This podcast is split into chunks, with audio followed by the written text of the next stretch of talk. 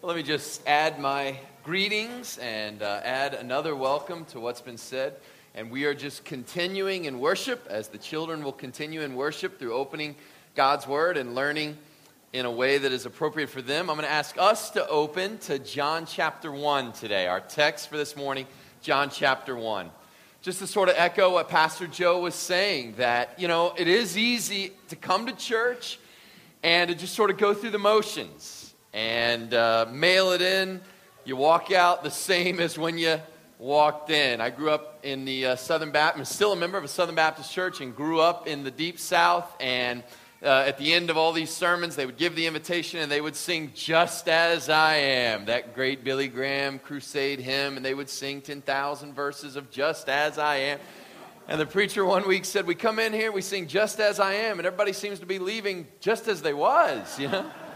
And it's really true. Like, I want to be um, uh, just as I am meant to be in you, Father. And so I want to really hear from God today from His Word. And I hope that you do too. So turn with me, not just going through the motions, but as Pastor Joe has exhorted us with expectation that we are going to hear from His witness, in this case, John, in the first chapter.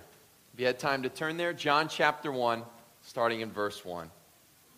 This is often called the prologue to the Gospel of John. You know, Matthew and Mark and Luke start their Gospels like pretty much, all right, there was this dude, John the Baptist, and he started preaching, and then you're off and running. With Matthew, it's like, you know, here's the genealogy, but we're going.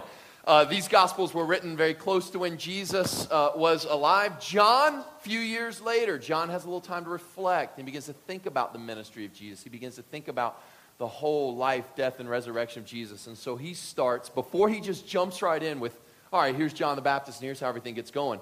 John sort of takes a breath and gives us this prologue, this preamble. It's almost like what he's saying is, look, this is epic. And so we're going to need a little bit of background information. So he starts with this epic prologue. And I dare tackle it today. John chapter 1. You ready? We almost need a soundtrack or something. Here we go. In the beginning was the Word, and the Word was with God, and the Word was God. He was with God in the beginning. All things were created through him, and apart from him, not one thing was created that has been created. Life was in him, and that life was the light of men.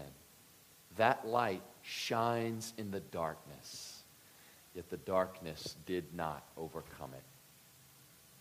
There was a man named John who was sent from God. He came as a witness to testify about the light so that all might believe through him. Now, he was not the light, but he came to testify about the light. The true light who gives light to everyone was coming into the world. He was in the world, and the world was created through him, yet the world did not recognize him. He came to his own, and his own people did not receive him. But to all who did receive him, he gave them the right to be children of God. To those who believe in his name, who were born not of blood or of the will of the flesh or of the will of man, but of God. The Word became flesh and took up residence among us. We observed his glory, the glory as the one and only Son from the Father, full of grace and truth. John testified concerning him and exclaimed, This was the one of whom I said, The one's coming after me has surpassed me because he has existed before me. Indeed, we've all received grace after grace from his fullness. For although the law was given through Moses, grace and truth came through Jesus Christ. No one has ever seen God, the one and only Son, the one who is at the Father's side. He has revealed him. You can see in these verses and don't worry, I won't try to tackle all of them. We'll just hang out in the first five. Uh, you can see in these verses, John is presenting us with this epic, earth shaking, earth shattering dogma. This is Christian dogma. This is the line in the sand. And here it is. You ready? Jesus Christ is God. Right? That's huge. Jesus Christ is God. Uh, l- let me go back and explain what I mean. Look at ver- verse 1, uh, chapter 1, verse 1. Look at verse 1. In the beginning was the Word. Now, now, what is that? What's that talking about? The Word. Well, we get a couple clues. In the next verse, the Word is obviously personified because the pronoun switches to He. It's like, in the beginning was the Word. And then in the next verse, He was around since the beginning. So it's obviously talking about some He. And then the mystery is resolved by verse 14. And the Word became flesh and dwelt among us. And so you're looking here and you see that the Word is what John is talking about Jesus Christ. And that's why in my Bible it's capital W, Word, because it's talking about, it's personifying Jesus Christ. Does that make sense? In the beginning was the Word. Now you might scratch your head and say, that's an interesting. Uh, interesting nickname for Jesus Christ. That's an interesting thing that John would hear uh, use. This uh, Greek word logos carries a lot of different ideas and meanings, and we don't want to get too distracted uh, down that road. But the point is simple, I think. It's really a simple point. Why would Jesus be called the Word? To me, it's so simple. How, how do I, as a human, how do I express my thoughts and intentions? Right? You're not a mind reader. How do you know what's in my heart? Like I come here with the sermon and I want to share it with you. What am I supposed to do? What's the only way I can get it out other than these wild hand motions? That's right, my words. I'm doing it now. Right? I mean, the, the only alternative I could think of was a liturgical dance. And you do not want to see that. Joe didn't even look up. I don't blame him. Right? I've got to do words. I need words to express what's my thoughts and intentions. I use this thing called word. Well, we have the words of God, we have the Bible. But what about a full and true revelation? What's the way? How does God express the fullness of his thoughts and intentions? You can't contain it in 66 books. So, how would God Almighty speak? How would he reveal? What are the words, if you will, God would use? It's Jesus Christ. That's the full revelation of who God is. And so it's almost like this is his word to the universe of who I am. That's why it's Jesus Christ. He can call him the Word. That's why it makes sense. Jesus Christ is the revelation of the thoughts and intentions of God.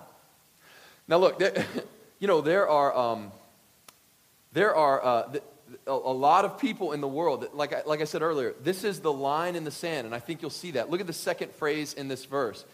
And the Word was with God. Now, what does that mean? In the beginning was the Word, and the Word was with God. Well, that whole in the beginning, I think, is meant to remind us of Genesis 1. I mean, where else in the Bible have we heard in the beginning, right? And it's meant to hearken us back to Genesis chapter 1, verse 1. In the beginning, God created the heavens and the earth. And now, John 1. It's like creation, new creation, creation, recreation. And he's saying, in the beginning, there was God. But this, in the beginning, John says, in the beginning was the Word. In other words, Jesus isn't like the firstborn over creation. Jesus was with God in the beginning. The Word was with God. Think about that. Think about the implications of that. That even before there was a world, there was the triune God God the Father, God the Son, God the Holy Spirit. That also help wraps up an ancient mystery in Genesis chapter 1, where the Bible says, Let us Make man in our own image. And you may scratch your head. Why? What is this? The royal we. Let us make man in our own image. Because the Word was with God, that there was a triune God in the very beginning. On top of all that, the, the idea of the Word, uh, last thing I'll say in, about the, that, that part in uh, Genesis 1, in the beginning, God creates the heavens and the earth. How does He create? How else do we see the Word in the beginning? We see in Genesis 1, in the beginning, God creates the heavens and the earth, and the earth was dark and formless. You know, it was void and waste, and the Spirit of God was hovering over the deep, right? And then what happens? There's God the Father and God the Spirit, but but where is this? Uh, then what happens next? It doesn't say God made all these things. It doesn't say God designed everything. It's not like He made stars and He made light and He made water. What happens next? God did what? He didn't make it, He spoke it. That's right. And God spoke or spake. And God said, What? Words. Let there be light. You see, there was light. So, in that sense, in the beginning, we see God the Father, God the Son, and God the Spirit, God the Son, these, this idea of Word. He was with God. And uh, last, and the Word was with God, and here it is. And, you know, already people are saying, if in the beginning was Jesus, if he is pre existent of all humanity, then that's divine. And to say the Word was with God, John just clears up what everybody suspects. And here we go. And the Word was God. Look, this is the line in the sand. I mean, this is a huge statement. All around the world right now, there are religious groups, and we label them radical. We label these re- radical religious groups that believe you should be shot and killed. You should be issued a death threat where you get like a 40 day warning, a fatwa, to, to, to never say this again because it's blasphemy if you believe that Jesus Christ is God. We call these groups radical, but my point today is that's a radical thing to believe. To say Jesus Christ is God. No wonder the world is up in arms over this. Think about it. There is no other religion in the world, from Jews to Jehovah's Witness, from Muslims to Mormons. This is a clear distinguishing point for Christianity, right? Uh, where I live in Queens, there are people from all over the world, every kind of uh, uh, uh tribe, tongue, uh, nation, and race, and all kinds of religions. And we work with all, uh, so many different folks through our English as a second language ministry and all these things. There are a lot of ways where there's common ground. Did you know that? There are a lot of things, there's a lot of common ground that a Christian has with a Muslim, and certainly that a Jew has with a Christian, so forth and so on. There are, however, clear points of distinction. And this is one. Only a Christian would utter these words Jesus Christ is God. Like, to worship Jesus is okay, it's not blasphemy because he's God. That's radical. A, Muslim would say there is no God but Allah and Muhammad his prophet.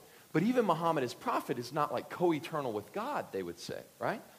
Uh, a Jew would say that, you know, worship the Lord, Yahweh alone, and Him alone should you serve. A Jehovah Witness would have to go so far as to change this verse altogether. You know, they, they, they, if you look in a Jehovah Witness authorized Bible, it says, In the beginning was the Word, the Word was with God, and the Word was a God. Because they have to make something up, some reason why this doesn't, can't possibly mean what it clearly says that the Word was God. It means He's co eternal. Means there was never a time when Jesus was not. Look at verse 2. He was with God in the beginning. There was never a time when uh, He is eternally begotten of the Father. If I were to light this you know, candle right here, you would say, you know, which came first, the flame or the light from the flame that emanates, or the, the light or the heat? You would say, I don't know, the, the, the flame begets the light. It's sort of part and parcel, the same package. Exactly. There was never a moment where there was light without heat. It's eternally begetting. Verse 3 says, All things were created through him, and apart from him, not one thing was created that's been created. That goes back to what I said about creation. In a sense, uh, Colossians 1 says, All things were created by Jesus. He is the image of the invisible God. And the reason that makes sense is because God didn't just make these things, He spoke them into being. In other words, Jesus is the agent of God's creation. It's, you, it's perfectly fine to say that Jesus created everything you see, that Jesus is who made the light, so forth. Co eternal, co creator with God in verse 4 life was in him, and that life was the light of men. What do you think that verse means? Life was in him, and that life was the light of men. That is one of those verses that, to me, uh, when I was preparing this message, I thought, oh, that one's easy. Life is in him, and that life is the light of men. And then you spend about five minutes with it, and you're like, I have no idea what that means. you know what I mean? It like looks so simple on the surface. Life was in him. What do you mean life was in our life, his life, all of life, and that life was the light of men? This is the best I can do. This is what I've come up with. I believe that this verse is a poetic way of saying something that we all intuitively get, but very few of us, if any of us, I know I can't, uh, can explain. Let me illustrate. I know what it means to be alive. Doggone it. Like, I know I know, right? I know what it means to be alive. I know that I have life, and this wooden podium, this pulpit, does not have life. I know that for a fact. Like, I'm alive, and this isn't. Now, we both can make noises. you know, there's a lot that's similar about us, right? sort of pasty, right?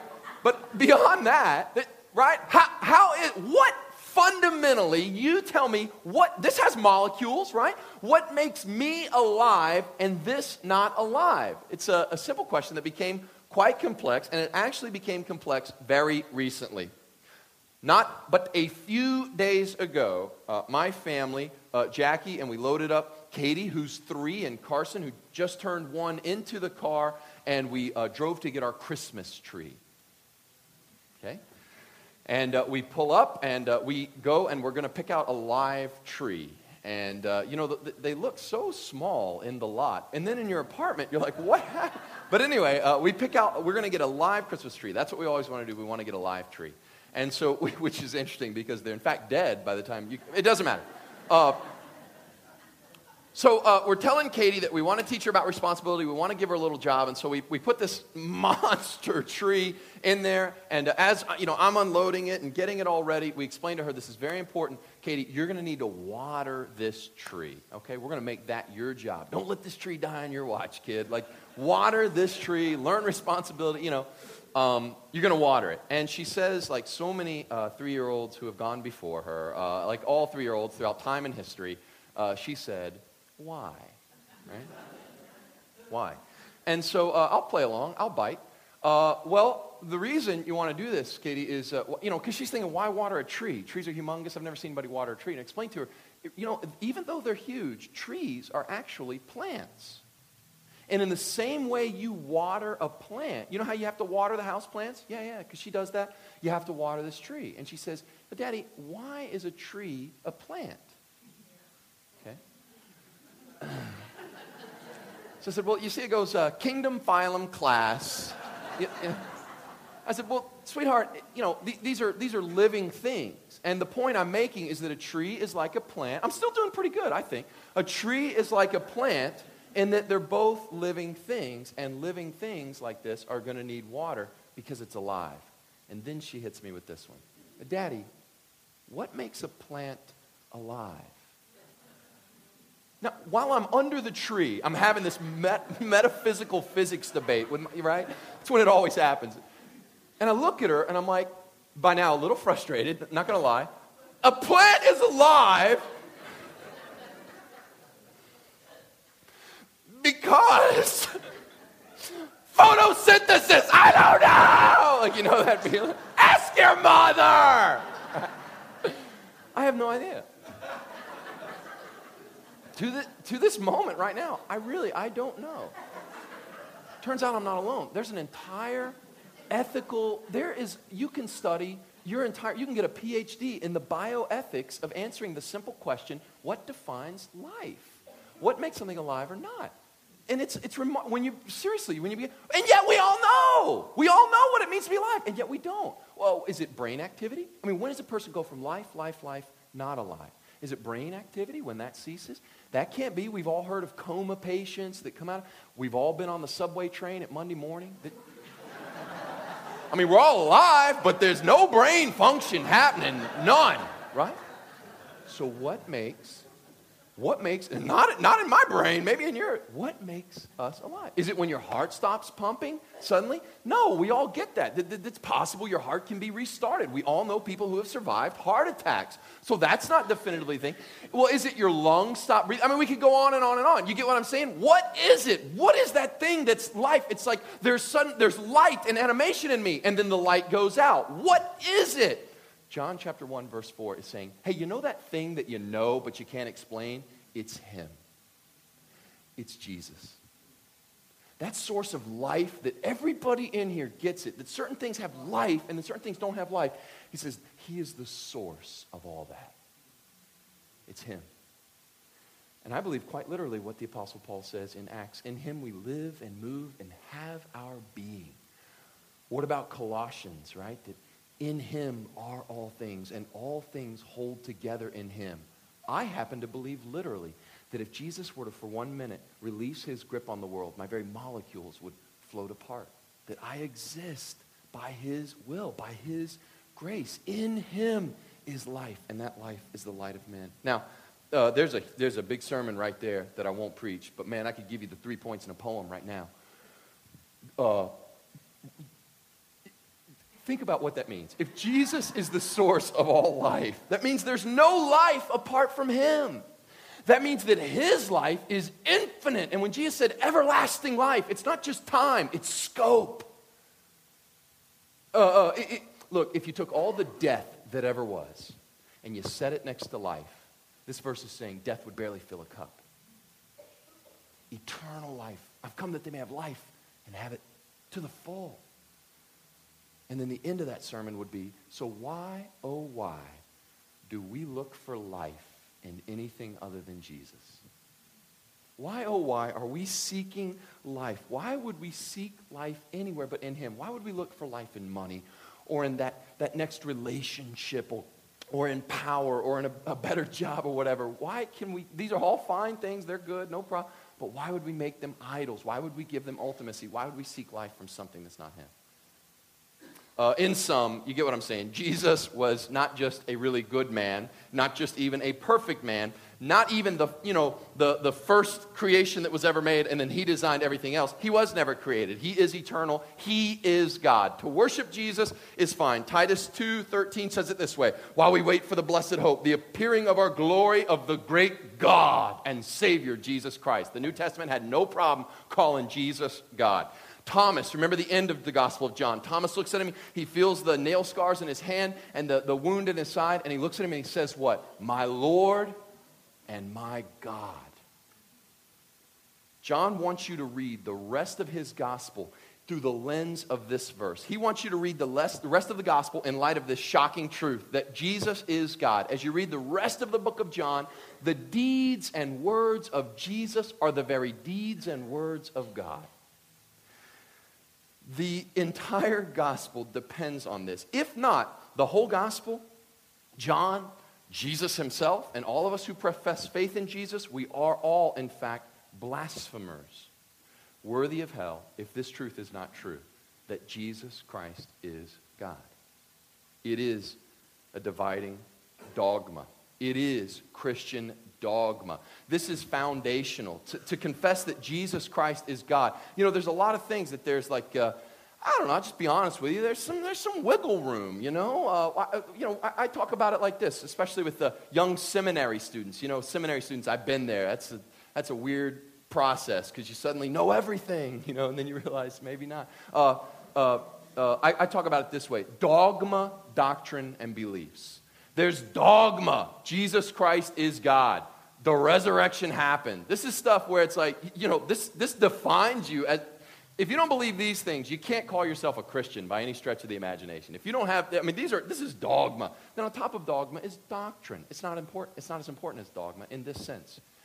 It matters, and I believe it very strongly. I, I believe doctrine. It's based on the Word of God. But I don't think that somebody who differs in a particular doctrine I don't think that they're somehow not Christian or something like that. Does that make sense? So, an example of dogma is Jesus Christ is God. An example of doctrine it would be maybe adult baptism, water baptism versus infant baptism. I believe the scriptures are very clear. Adult baptism, that's what the Bible teaches. That's a doctrine. That might lead you to change denominations. That might lead you to change churches. I mean, you should feel strongly about that. But because I believe in adult baptism, that's what the Bible teaches, I, it doesn't mean that I think that somebody who's, you know, a Presbyterian, that somehow they're not Christian or that that excludes them immediately. Th- does that make sense? And then there's beliefs. And beliefs are things that even in the same church, you may have all uh, kind. Beliefs are things like, um, uh, do you think that uh, uh Jesus is going to come before the millennium and after the rapture? Or do you think he's going to be pre-trib, post-millennial? Or are you a millennial? No millennium whatsoever? You know, right? These are things that also important, right? Also important but uh, you don't even need to change denominations or churches because you're going to have a differing of it. But they're not dogma. And the problem, of course, when people become dogmatic, what we mean by that is they make the whole thing dogma. You know? Oh, you go to the church that believes you should have stained glass. I believe you should have clear glass or whatever. You know, right? You become dogmatic when you make the whole thing dogma. It's okay to be dogmatic about this dogma, though. Jesus Christ is God. You understand? I will be dogmatic because this to me is dogma. Having said all that, the point of the sermon is not to give you a dogma checkup. Okay? If we stopped right there, so far what I've said is uh, uh, here is the foundational Christian dogma. It's, it's not like the point of the sermon is uh, everybody got that right? Everybody needs to get their dogma correct, okay? So let's get this in line. It's not as if Jesus, it's not, it's like God is in heaven with his clipboard going, all right, city on a hill, checkup time. Who of you can recite the Chalcedonian Creed, you know, that Jesus Christ is fully God, fully man, without distinction, without confusion? Uh, obviously, I can't, so scratch, but you get what I'm saying, right? Uh, uh, You understand? It's not, it's not a, a, theology checkup, right? It's not, it's not even fun fact. Jesus Christ is God. Now, uh, take that and make sure that you uh, uh, always know that and always check that out. What I want to show you is more than that. What I want to show you is this the fact that Jesus is God. So what? And the fact that Jesus is God is not just, oh, that's a good thing for Christians to believe, or, yeah, that's a good thing to have right. Listen, the fact that Jesus is God is the singular hope for all mankind. That's what this sermon's about. If John 1 1 is true, and I'm preaching it because it is, it means that it's the only hope for all mankind. It's the single hope for the world. And uh, we find it in verse 5. And we'll close with verse 5. That light shines in the darkness, Yet the darkness did not overcome it. The darkness couldn't comprehend it. The darkness could not apprehend it. The darkness could not overcome this light that's shining in the darkness. Uh, here's what I mean. Our fallen world, our broken world, and that's another thing that's different about Christians. We believe in a fallen and broken world. We believe that the world cannot heal itself.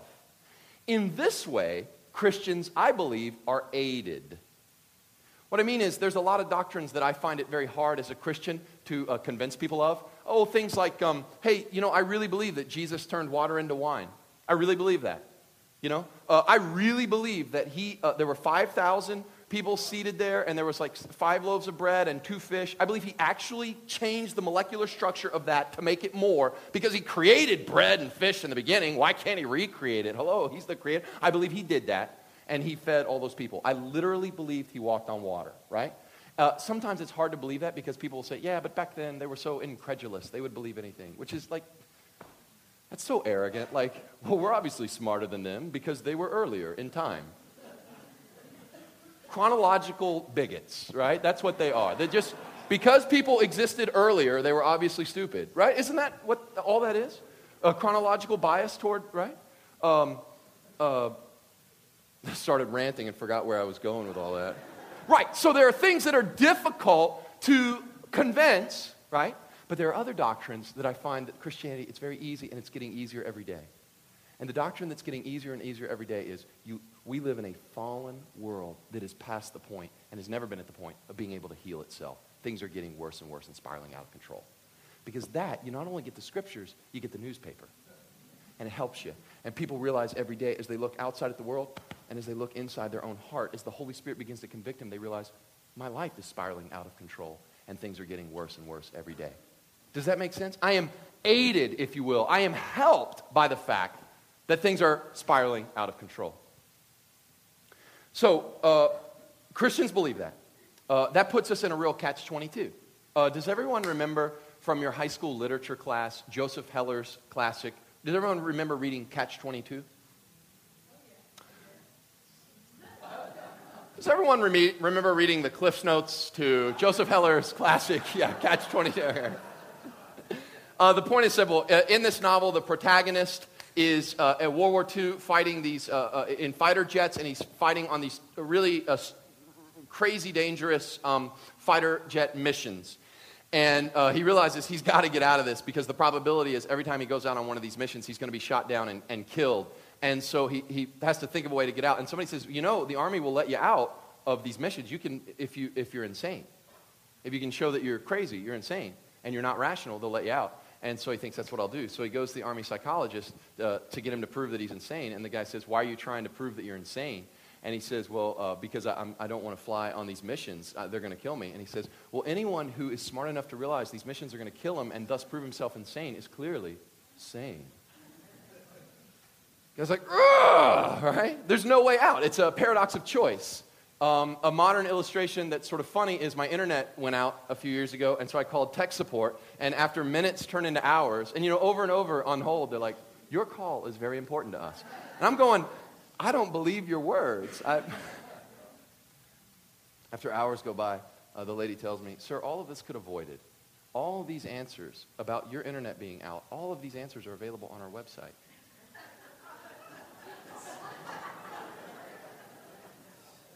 Hi, I'm Earth. Have we met? Are we, right? Like what? Uh, a, a, not so funny example that many of you may have experienced, and it, it's, it's funny maybe after you're, after you're on the other side of it, but it's not funny when you're going through it, is that you go to apply for a job, and they say, We like you. You've got a lot of potential, and we want you to have this job. But I'm sorry, you'll have to come back when you have what? More experience. And so you say, Well, oh man, how do I get experience? Well, sir, you'll need to apply for a job.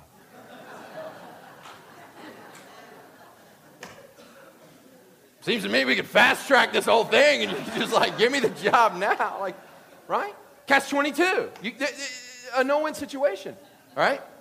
Uh, the Bible teaches that's our human condition. Here it is. Paradox. The human condition is so bad that the only hope we have would be a transcendent, holy, consuming fire God who could consume the whole thing and start over. The catch 22 a God who is holy and all consuming would destroy everyone, period. That's a problem.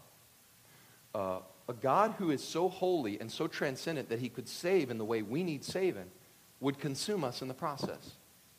A man, okay, so maybe we need a man, maybe we need a, a human, a man or a woman, a, a prophet or something, a Messiah. Uh, uh, if they were just a person, they could reveal to us God's word and plan of salvation, but then the catch would be they wouldn't have then the power to actually do the saving. You see? We could relate to a man, but it doesn't help us. And God could help us, but we can't relate to him. Does that make sense? If the whole world goes dark, there's no power anywhere, and suddenly someone discovers finally a solution. We've used up all our fossil fuels. You know, the, this would be a great uh, idea for a series on NBC or something, right? This, uh, uh, and it's apocalyptic. There's no power anywhere, and someone discovers there's a brand new element plutonium, uranium 5, you know, whatever. And uh, uh, uh, the only catch is this it has the nuclear capacity, it has the power. With one little atom, it can power the whole world, but it's so unstable and so powerful that it would consume anyone who got within 10 miles of it. So it's like, yeah, there's this great solution. Oh, but it's, you know, you can't have it. Meanwhile, the things that you can get near will not power the whole world. Does everybody understand the situation that we're in?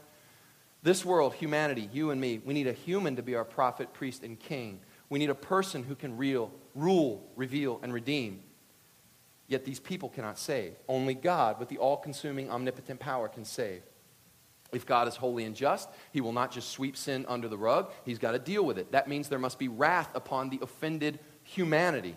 And so only a man, only a person could represent us and be our substitute before a holy God. Only a person could be our atoning sacrifice. Yet if he's only a person, he cannot absorb the wrath of God. For that we would need God. So when you agree with the Bible that Jesus Christ is God, it's not just good doctrine, it's not just difference from other religions. This is the difference between hope for all humanity and eternal hell for all humanity. That Jesus was fully man, capable of being our atoning sacrifice, and fully God, fully mighty to save. It's only the God man that can save us. Just half of the equation, or that's not even right, just 100% of the full nature leaves us in a catch 22 to die in our sin. The light is shining in the darkness, and the darkness didn't overcome it. At the end of a sermon, you try to help people apply this. And I want you to think about that verse and meditate on it all week. The light is shining in the darkness. The darkness couldn't overcome it. This verse is about a lot of things. Maybe it's about creation. What was the very first thing? Let there be light. And here he's been talking about creation. He's talking about the beginning. He starts the whole thing with in the beginning. Maybe he's talking about creation. And do you know what happened in creation? It says the Spirit was hovering over the deep. And the, the American, the old, uh, what is it, like the American Standard Version, this is an old literal translation. It says the earth, the, the, the, the land, whatever, that was being hovered over, it was waste and void. Good. Uh, dark and formless, I think mine says. But I like waste and void. The idea of chaos. There was nothing. And from all that nothing, ex nihilo is the Latin phrase. Out of nothing, God spoke. And there was light. And there was order as he separated light from day. I mean, darkness from night, right? Now, uh, that whole idea of creating out of chaos, what's the Bible say? The light is shining in the darkness. And when I talk about waste and void and formless and without order and total chaos, for some of you, I've just described your week. So, what you need to hear from John chapter 1, verse 5 is this He is still creating out of chaos. He's still creating out of chaos, out of nothing. You say, I have nothing to bring God. He creates out of nothing and recreates out of nothing. And you know, it, it's funny. It's like uh, that light is still shining in the darkness of your world. Others of you would say, no, no, no, I, I get it, man. I, I get it. Like, that's not my week. I'm not total chaos. I sort of, I know who I am, like Joe was talking about earlier. You know, I, I get it. I, I know. But some of you are dreading going back to your work tomorrow, right? Some of you, you know, when it comes to vocation, you need, you need John 1 5. This whole idea of creation. Do you realize that if Christ is in you, then you too are a co creator? You too are meant to be an agent of creation in this world? Why? Because the light is shining in the darkness. It's shining through you, Christian. Think about that for a second. Your vocation. Make something of this world. Jesus is on a mission to recreate this place. We are to join him in that mission. Have you thought about your vocation? My favorite uh, Christian musician, Andrew Peterson, thought about that, and he wrote this song uh, called Let There Be Light about, um, about the whole idea of creating out of nothing. And he got this idea in his head that when a musician writes a song and creates something, they sort of create what God has given them and they make it out of nothing. And uh, he's talking about musicians, and he says, uh, This is the lyric When the mandolin sang like a bird on the wing in the hands of Bill Monroe, when Chet played guitar like a walk in the park, like a prodigal son coming home. We're talking about musicians, right? They spoke into being the work of their hands from the void of the wire and the wood. They sang and they played. They stood on that stage and they said that it was good. They said, Let there be light, let there be love. Let there be light, let there be love. Let there be music. Now, you may not be a musician, you may be a teacher, let's say. Some of you will go tomorrow to your school, you will punch the time clock, you will just pray to get through, oh, when will this end? These little minions of the devil, right? Right? Or you could go tomorrow and you could say, out of nothing, from what God has given me and from how I've been trained, kids, let there be math. Let there be fractions. And declare that it was good. Uh, Two thirds good. Irreducible. Or whatever, right? Right? A whole new way. Why? Because the light's shining in the darkness. And no amount of darkness can overcome it. No amount of ignorance can overcome it. Do any of you have a friend who desperately needs the word of God? They will not believe. It's like you're banging your head against a wall. They're in darkness. The light is still shining in the darkness. No amount of ignorance can overcome it. No amount of lack of faith can overcome it. The light is shining in the darkness. It's about creation, it's about revelation. Hey, this is also about sin in your life. Some of you have sin in your life and you think it's so dark. There's so much darkness. The light is still shining in the darkness. And no amount of darkness can overcome it. You came in thinking you had great sin in your life, but this, the light is shining in the darkness. Oh, I get when we sin, I get it. We actually prefer darkness. That's why when you're in real deep in sin, you actually don't want to come to church. Church is the place you need to be, and it's the last place you want to go. John, Jesus says in John 3, that same chapter uh, Pastor Joe was reading from, he says that uh, actually uh, men, light came into the world, but men actually uh, preferred the darkness because their deeds were evil. Right? Uh, what about confessing your sins to him today? Because the light shines in the darkness, and all that darkness cannot overcome it. All over the world, it doesn't matter your religious background, it doesn't matter your ethnicity, your language, or your creed, Jesus will forgive your sins. King David was a man who knew a thing or two about having sins forgiven. And in Psalm 139, he says this Surely the darkness, he says, If I say, Surely the darkness will hide me, and the light around me will become night, he says, Even the darkness is not dark to you, and the night will shine like the day, because darkness is as light to you if you are not down with the ancient poet King David, then uh, perhaps you could uh, appreciate a modern poet, hip hop artist Lecrae, who put it this way Salvation ain't a feeling, little homie, it's a positioning. Great sinner's sin is great, but the great Savior is omnipotent. If you'll quit dissing him, you ain't got no sins he can't forgive. What? I love. I'm a sort of a big, big fan. Now, I, I, grant that there's a double negative there. You ain't got no sins, but the theology is rock solid. what sin do you have that he can't forgive? And even if your sins, you know, for some people, this whole idea of darkness, it, uh, you're in the grave and uh, death. I wonder if, in a way, uh, John couldn't help himself and he was writing here about the resurrection of Jesus. The light is shining in the darkness and the darkness could not overcome it. Isn't that something? Like that's the first time we see the present tense in the Gospel of John. Uh, in the beginning was the Word. The Word was back then. The Word used to. Everything's used to. Was back then. Used to. Used to happen. Word did this. Past tense. And then suddenly is shining. Now you tell me what's happening there. Why all of a sudden is shining? Because when John is writing this gospel, and it's the same truth today, uh, Jesus is alive. He's alive. And John is writing this whole thing like, yeah, this is what he did. You know, the light, he was around with God in the very beginning, and then the light is shining in the darkness. It's almost like John is giving away the ending of the story, you know? It's like, I know you're about to read my whole gospel, he's saying, but he can't help himself. He's like, just so you know, uh, it ends, and the hero of this story is still alive. Uh, I didn't see the Fox series 24 for years. It was like in season seven. And my wife and I were like, let's go back and watch season one. Let me tell you, no matter what happened to Jack Bauer, I knew he was going to live. Because they made six, six more seasons. You know what I'm saying? Like, I knew it, right? That's, that's, that's what John's saying. No matter what you see Jesus go through, and you're, you're even going to see, you're going to be like, how in the world? He's in the grave. He lives. He lives. Why? Because, because he's here. The light is still shining in the darkness. And the darkness could not overcome it. The darkness could not overcome it. Listen, there, uh, for anybody walking in a dark path, you, listen, there is there's an end to the darkness. Like, here's what I mean. When it comes to darkness and light, there is such a thing as terminal darkness. It can only get so dark. I've seen terminal darkness. I'm from Kentucky. We have the largest underground cave network in the world. Fun fact.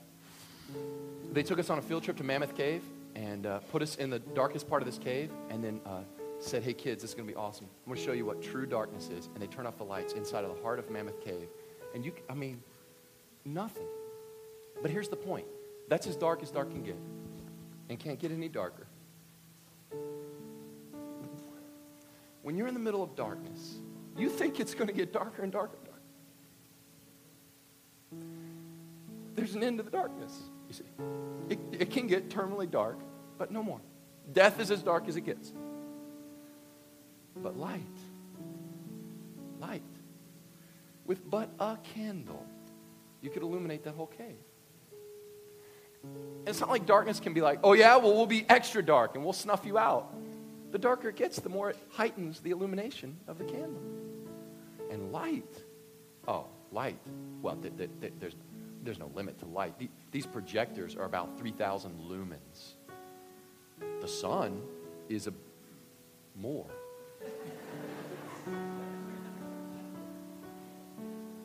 now you tell me, what's the glory of the Lord? I mean, we got darkness in us that feels infinite. We have an infinite Savior. You say, yeah, but Tom, I get what you're saying. A, a, little candle could light up a small space. But what if there's so much darkness? What if there's darkness of the whole world? Then Jesus said, I am the light of the world. So our response is not just a dogma checkup, our response is to worship Him as God today. Let us come before the table. Let's bow our hearts in prayer. Let's go to Him as the living God and respond. I'm going to give you a moment just to ponder and consider.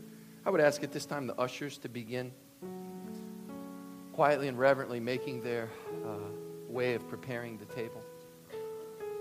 Just take a moment and respond. Which of these applications do you need to hear? That He is still the Creator? Do you need to breathe new life in what you do every day? Do you need to be that light shining in the darkness? Or revelation? Do you need deeper revelation, understanding of Him? Do you need your friends that don't know Him to, for this to be revealed? Do you need to pray? Jesus, you're the light of the world. Shine. You're shining in the darkness. Shine in their darkness. Do you need to hear about overcoming sin? Do you need to hear the good news that you ain't got no sins He can't forgive this morning? That the light is still shining in that darkness. In moral darkness, the light is shining. Or do you need to hear that even in the grave, he has resurrection power? What is the application for you today from the Word of God? How do you need to respond to him?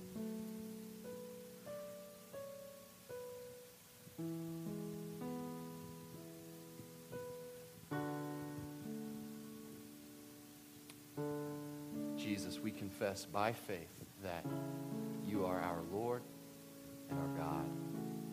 And Father, uh, forgive us when we have, as a community of believers, forgive us when we have uh, not recognized your full deity. And forgive us when we have not recognized your full humanity. And keep us, O oh God, in the center, in the palm of your hand, in the center of that great truth. Thank you, God. This is more than just good dogma, it's good news. Thank you, Lord, that you're fully God and fully man, and thus fully capable to save, to bear the sacrifice of sin's punishment, to save sinful men and women, to redeem this world. Fathers, we come now to the great reminder of your sacrifice. Draw our hearts to believe in you. Help us in our unbelief. And may we come humbly coming before a God who would give up his life for us. Thank you, Father. Stir in us a deeper love for you today. In Jesus' name, amen.